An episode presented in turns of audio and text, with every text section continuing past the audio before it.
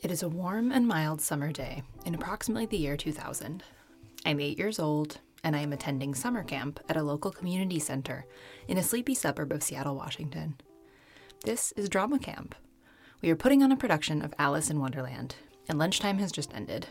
The counselors start to corral us, directing a gaggle of elementary aged children to gather our belongings and line up to head back to rehearsal. As we line up, I am talking to another camper, and they ask me something about my family, about my father, perhaps. Oh, I have two moms, I reply. A steely eyed little girl eavesdropping on our conversation perks up. She whips around to face me. Ew, she shrieks. You've got gay blood in you. Gay blood? Even at age eight, I knew this kid had some serious misunderstandings about the world. Did she not know how babies were made? Did she think I had been conceived through some alchemical blend of my mother's DNA? The world's first test tube baby made by two women. I should be on the news for this. Though I have no recollection of the aftermath of her comment, I may have said something like, um, that's not how it works. This moment remains indelibly burned in my psyche, and has for the past 23 years. I often mentally refer back to it as one of the first instances of homophobia toward my parents that I was consciously aware of. I was born in 1992 to my parents, Tracy and Denise. They were, as far as I can tell, the first same sex couple to successfully adopt a child in the county where we lived. In the early 1990s, queer people who wished to legally parent a child, or become parents at all, faced enormous social, political, logistical, and legal hurdles in order to do so. Because of this, I feel confident in saying that all children of queer people have one thing in common our birth stories are unique. In the very few encounters I've had with other children of queers, I always have a burning desire to ask, How were you born? Even in this context, it's hard for me to know how to frame the story of my own birth. When I was young, this story was a funny anecdote, a quirk about me that involved the weighing of a baby against stones, the fire department, and my mother catching me in her arms as I slipped from the womb.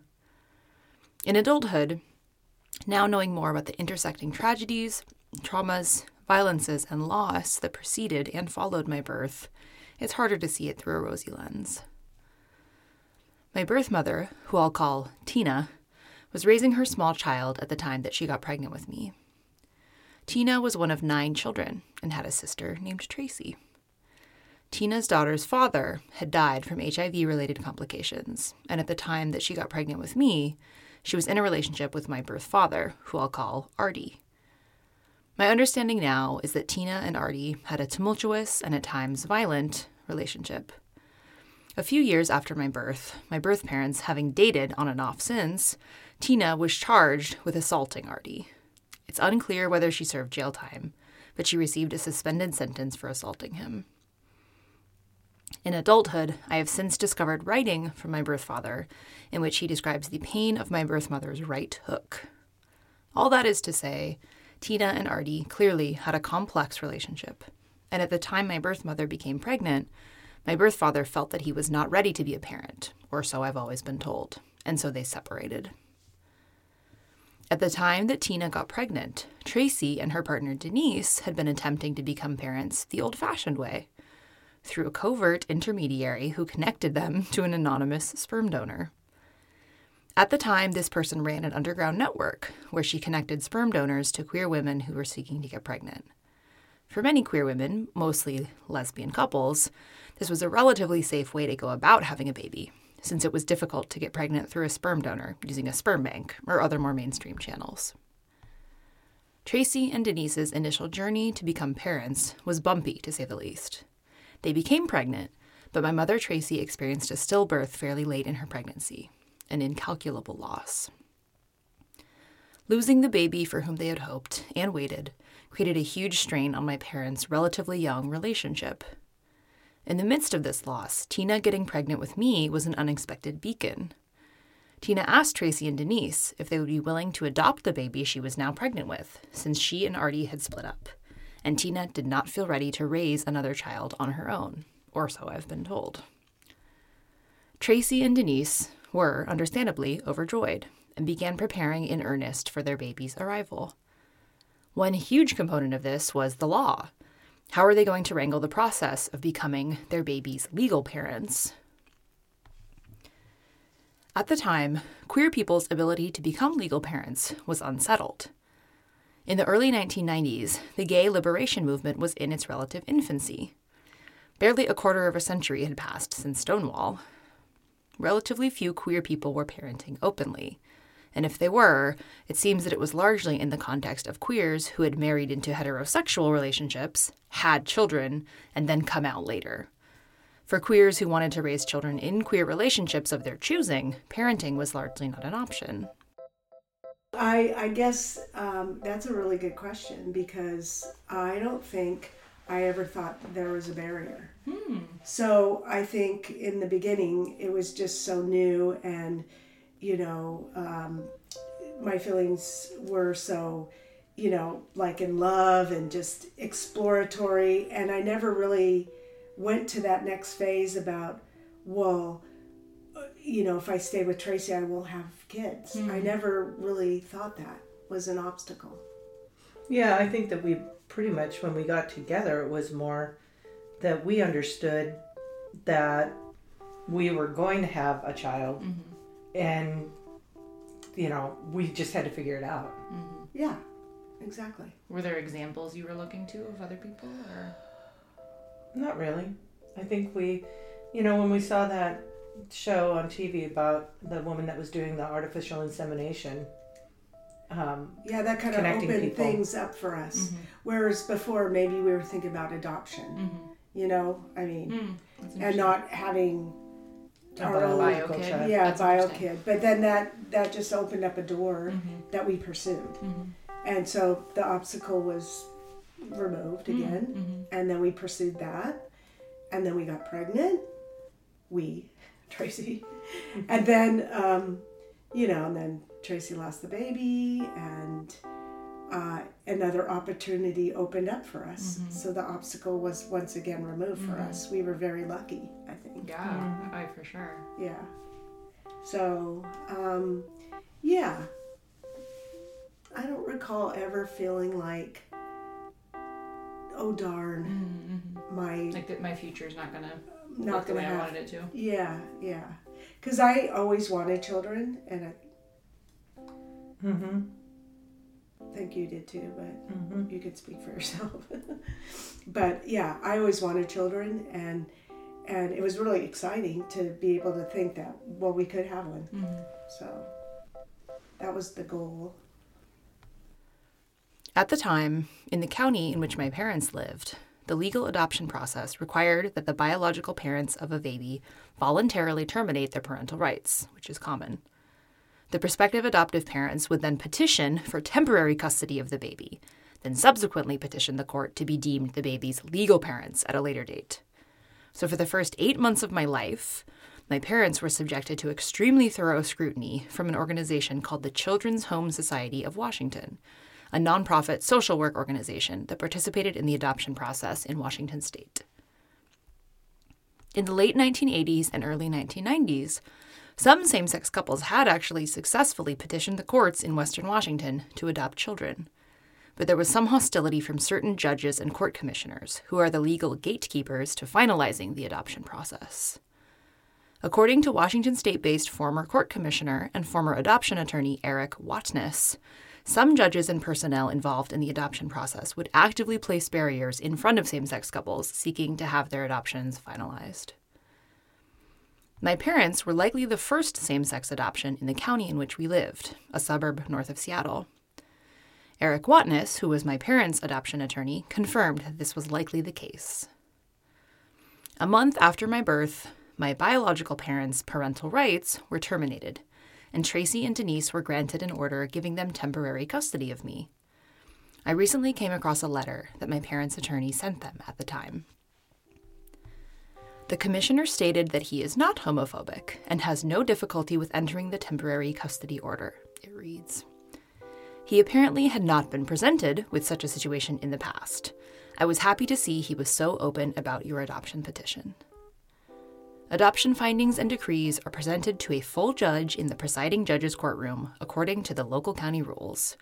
We will more than likely not have the same court commissioner for the finalization. In other words, we are not completely out of the woods until the decree is entered.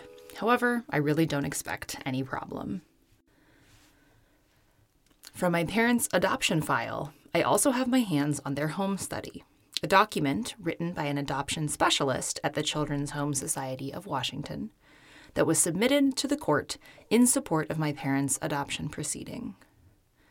This document is an absolutely startling piece of personal history.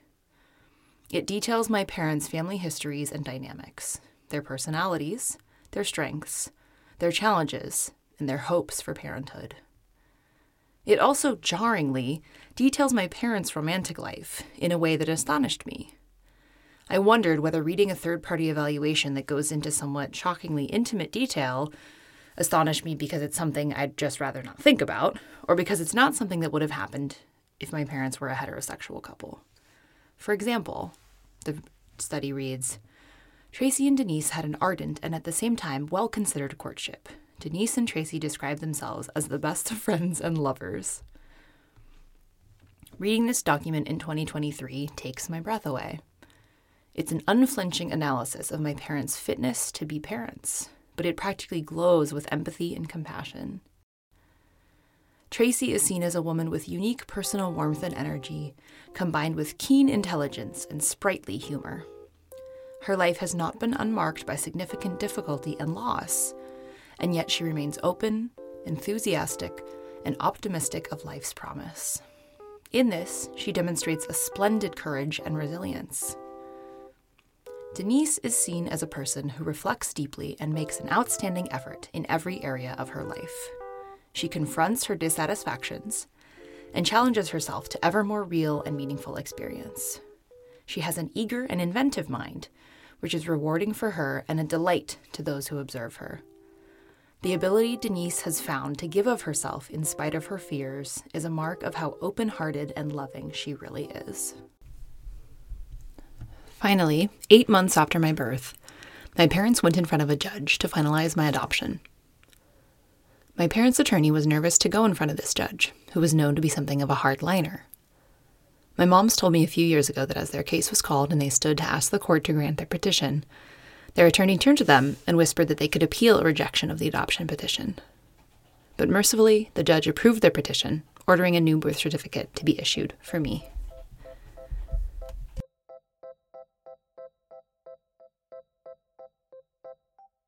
Okay, yep. Judge, I think it's John Wilson is his name. He was um, a tough, tough character.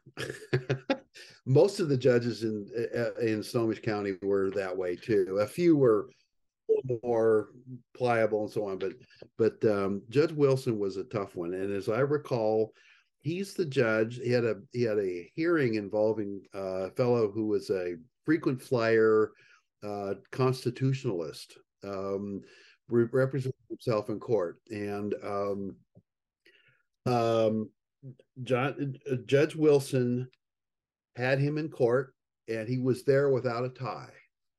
Um, and this fellow uh, was appearing, and, Judge Wilson says, "Well, you may not be an attorney, but you have to present yourself as if you're an attorney because you're your own lawyer, and so you have to wear a tie. And the guy, this judge, this fellow says, well, "I don't, I don't own a tie." And Judge Wilson says, "Go get a tie. You have to have one." And the guy, the guy refused to do it, and John Wilson, Judge Wilson, held him in contempt of court, court, and put him in jail. and so, so we're coming to present your adoption and I'm this the same kind of thing. I this experience I had with uh, with uh, the uh, Kittitas County judge. I thought, oh, Judge Wilson's just not going to go for this, but we're going to do it anyway. And he did the exact same thing. We went into his chambers. They didn't hold them in open court. We went into his chambers, sat down, and made the presentation. And he and I showed him all the paperwork. Said it was already here. Um, and he was sweet as could be and signed the order and out the door we went. I mean, it was it was it was incredible to me that that happened. When Eric found out who the judge was mm-hmm. up in Snohomish, mm-hmm. and he already told us before we went into the courtroom, what we were going to do as far as an appeal. Because he did not think this judge was going to sign off. And so when the judge went, Well, first of all, the judge- stressful. we're in the courtroom Yeah.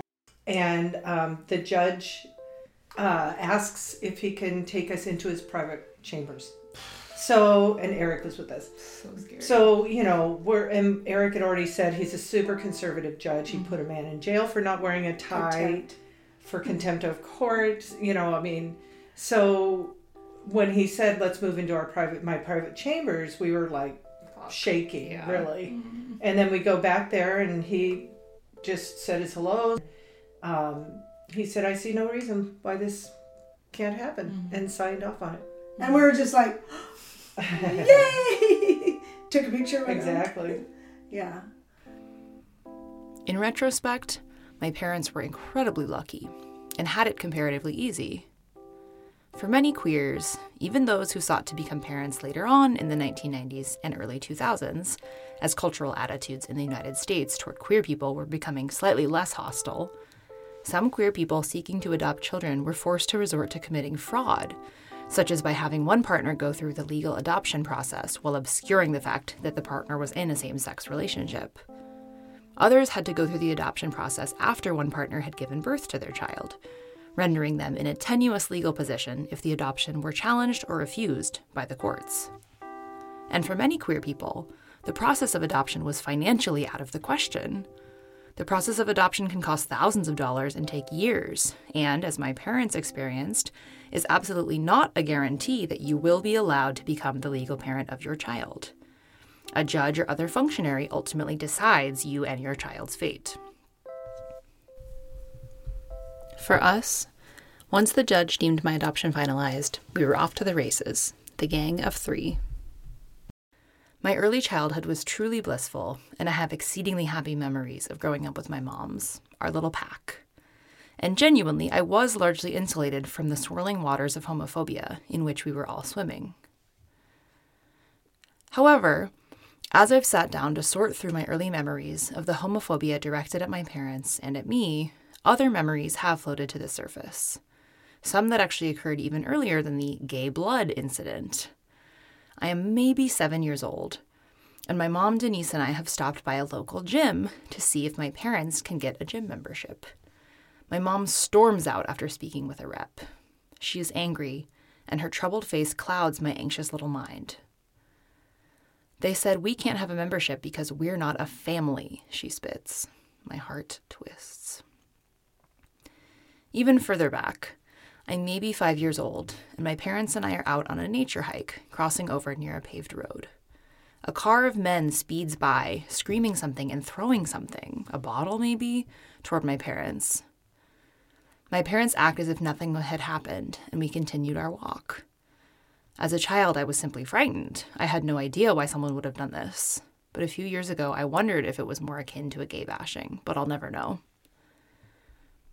Despite these blips, I truly felt insulated from the worst of it until I was 10 years old. Things really changed when, unplanned, my parents were forced to pick up their lives in Washington and relocate to a suburb north of LA after the company that my mom Denise worked for was bought out by a bigger one. To keep her job, we needed to move.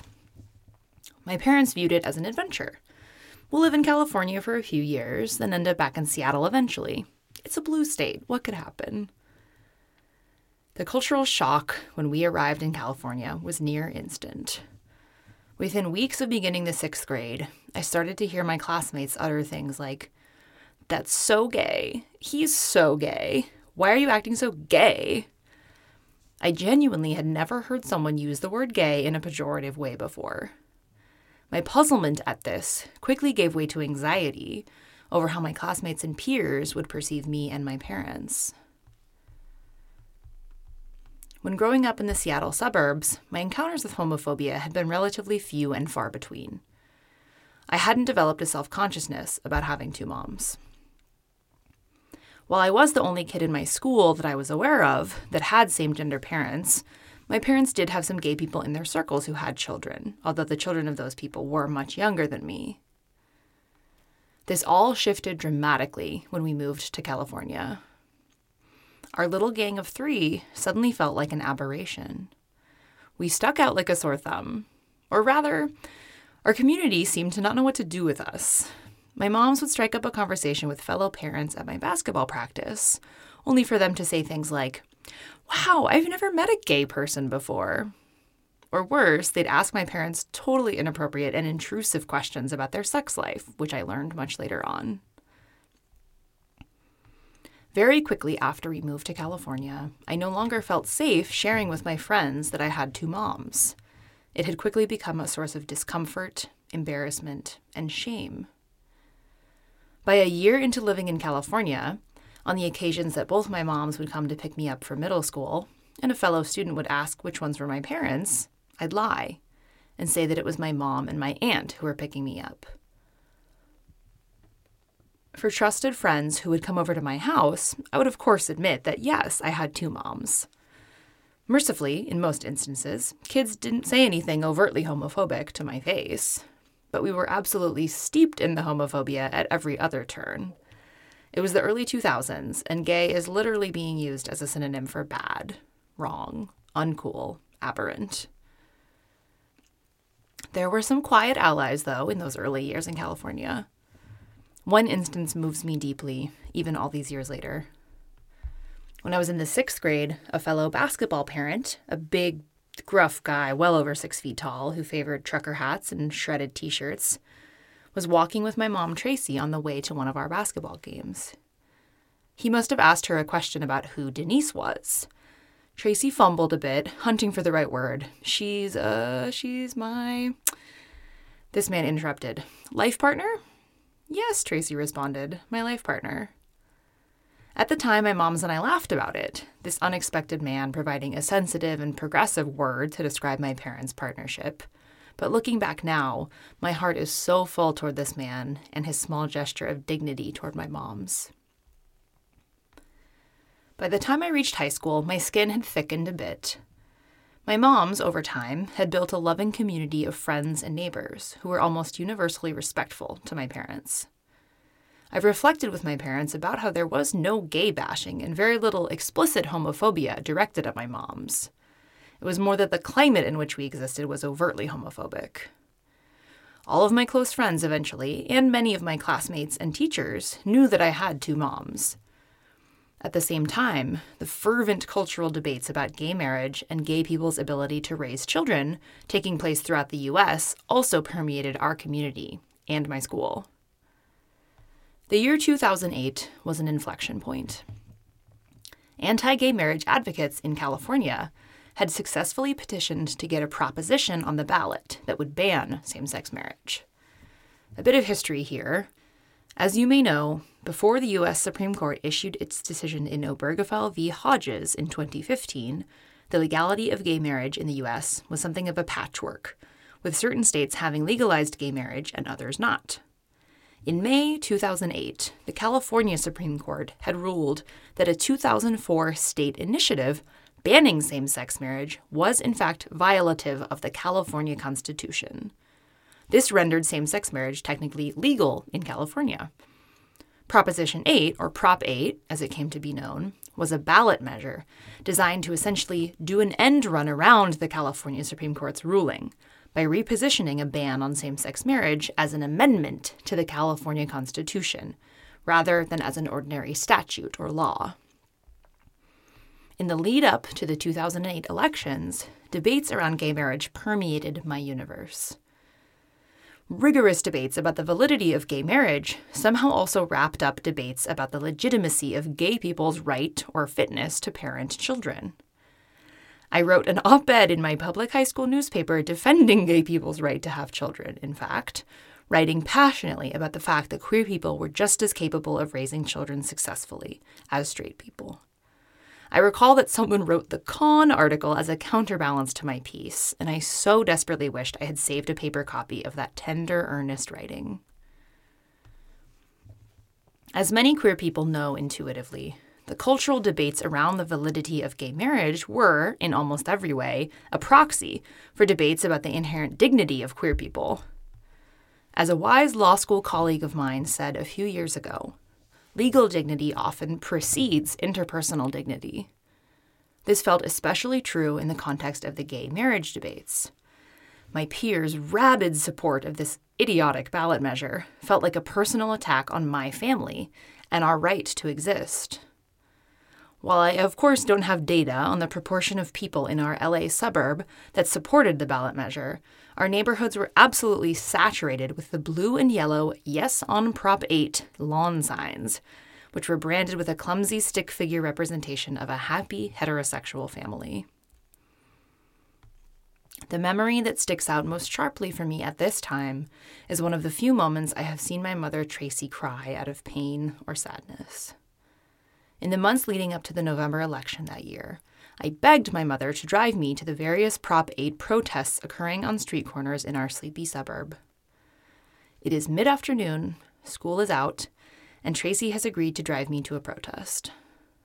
As we approach a red light, I see out of the corner of my eye another protest in front of a local Catholic church, different from the one I'm headed to, with scores of blue and yellow posters and lots of eager, happy young people chanting and waving their hateful signs. My mother slows to a stop, and I roll down the window.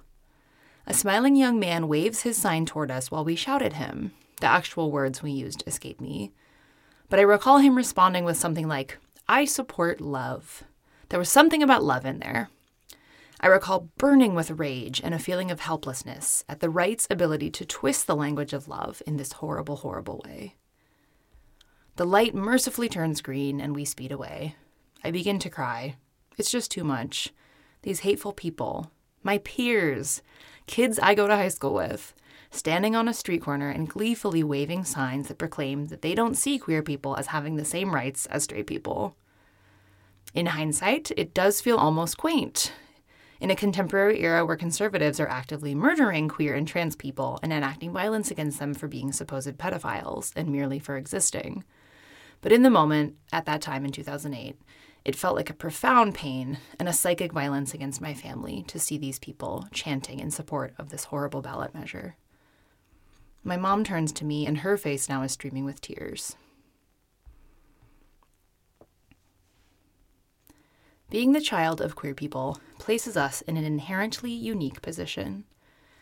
We do not get the experience, for the most part, of the traditional normative American family, constructed in our minds as a heterosexual mother and a father who are married to each other and raise their own biological children.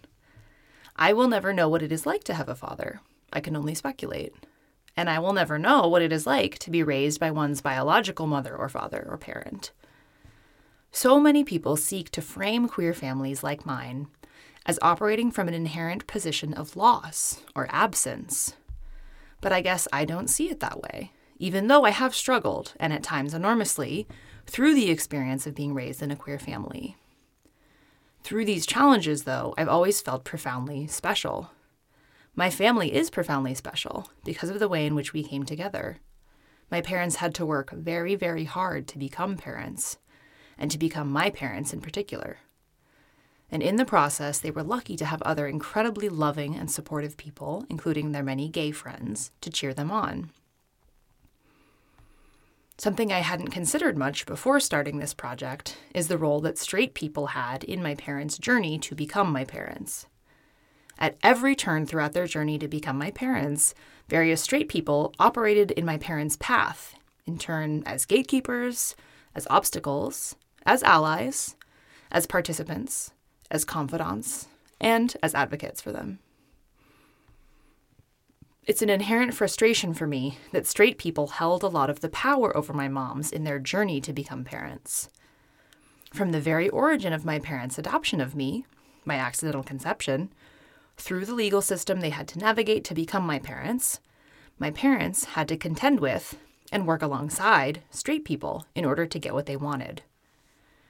In one sense, I have immense gratitude toward the straight people who were willing to advocate for my parents, like their extraordinary adoption attorney or the compassionate social worker who did their home study, or even those who showed them the bare minimum of human decency, like the county commissioner who granted my parents temporary custody of me before I was formally adopted.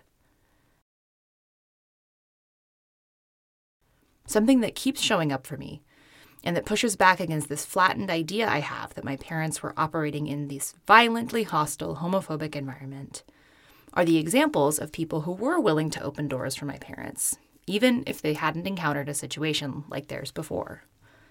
Not to give too much credit to the gatekeeping straight people with whom my parents were forced to contend, but just to note that there were people who were willing to go to bat for them. And for them, I have appreciation. My mom, Tracy, recently dug up a thick blue folder from her files. It reads, in all caps, quote, How to Adopt for Gay slash Lesbian People, unquote. It contains mainstream media articles on same sex parents, but also more complex sociological readings on relinquishment, the impact of child surrender on birth fathers, and raising adopted children, among other topics. I am desperately curious to know who compiled this guide. It came from the child welfare agency that conducted my parents' home study. It's made me think a lot about the queer couples who came before my parents and had children.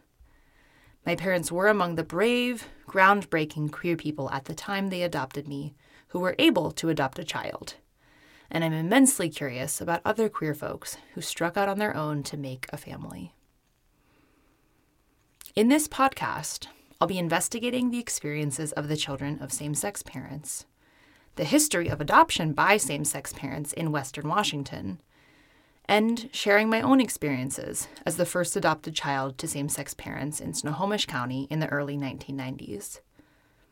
During this exploration, I'll speak with a lot of different people fellow children of gays and lesbians, attorneys and judges who participated in and advocated for same sex parents in the 1990s and 2000s, and my own family, among many others.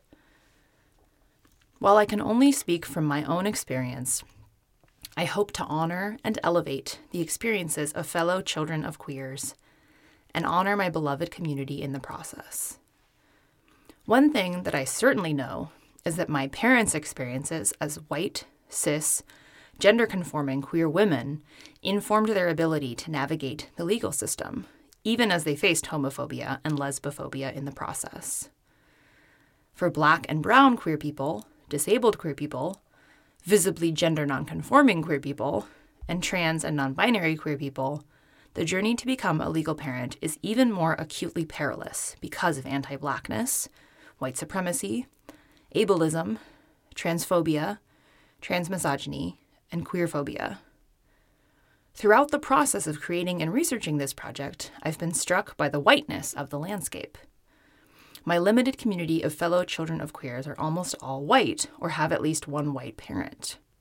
This speaks to the role that white supremacy plays in determining who has access to resources and who is denied that access.